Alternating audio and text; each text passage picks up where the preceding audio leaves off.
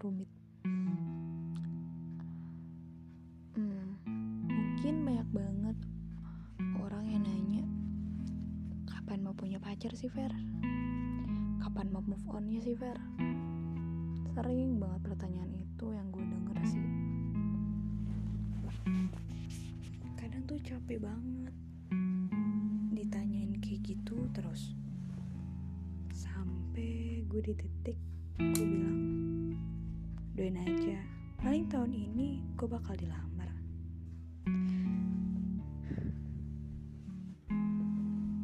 Jujur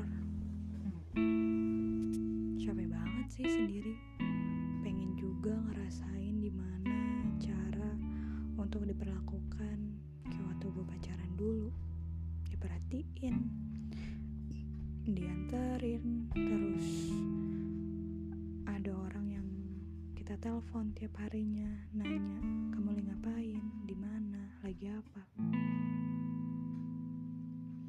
Kangen banget sih ke masa itu. Eits, tapi ya gue belajar selama 1 tahun lebih gue tanpa pacar gue. Gue sadar kalau misalkan ketika gue kangen tuh gue bukan kangen orangnya, tapi cuman kangen kenangannya aja. Kenangan dimana gue ngerasa seneng kalau misalkan pacar gue ngabarin gue, telepon gue, kasih surprise, jalan bareng, ngedate bareng. Ya kangen momennya aja. Tapi kalau orangnya sih belum tentu, karena people kan bakal berubah, people have changed. Gak mungkin dia sama kayak waktu seperti momen yang gue kangenin.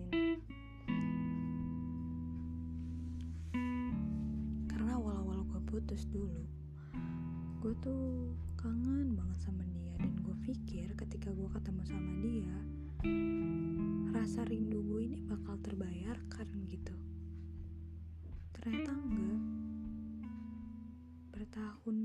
Setahun lebih gue masih berhubungan sama dia aja, rasa rindu gue akan momen itu aja gak kebayar.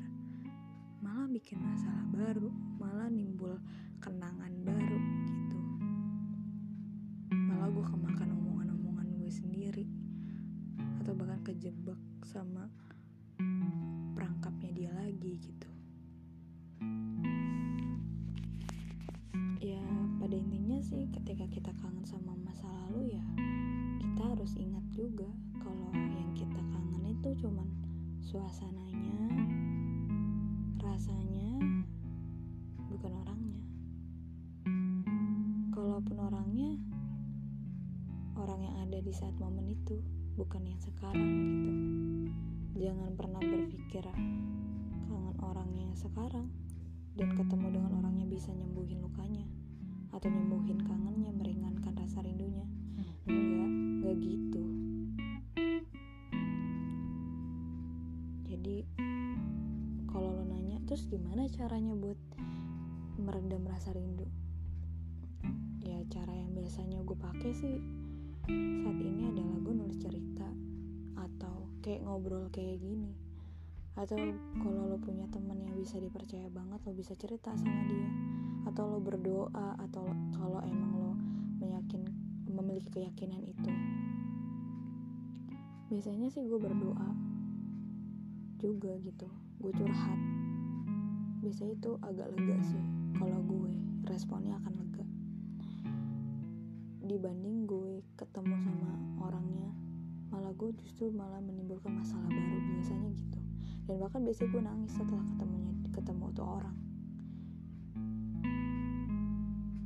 Ya ini sih pendapat gue sih dan pengalaman gue, dan gue percaya setiap orang punya caranya masing-masing untuk meredamkan rasa rindunya. Tapi kalau emang pasangan lo toksik atau mantan lo toksik yang bisa nyakitin lo dan buat lo nangis kayak gue ceritanya, ya lebih baik jangan ketemu. Ya kalau bisa meminimalisirkan untuk ketemu. Ya susah emang dipraktekin, gue juga susah. gue juga butuh setahun lebih untuk ngelewatin fase kayak gini, untuk bisa bilang kayak gini. Gue juga butuh belajar juga gitu dari pengalaman kita. Tapi ya gue yakin kita bisa melewatinya.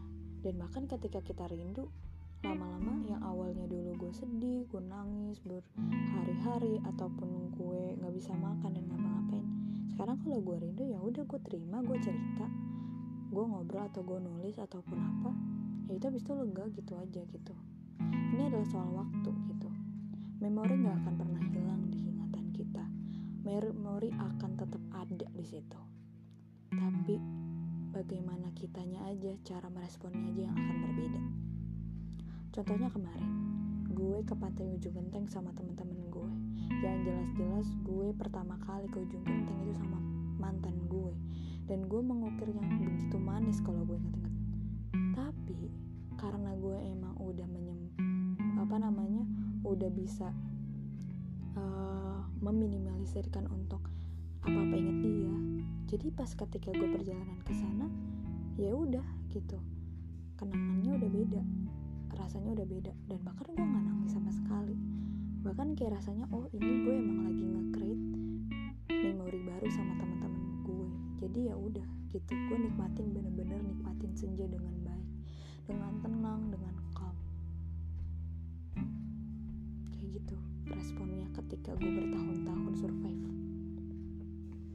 Dan gue yakin orang yang dengerin podcast gue hari ini, kali ini kalian bakalan bisa, gue yakin itu. Kalian bisa. Ini adalah soal waktu, dan apakah lo mau move on atau enggak.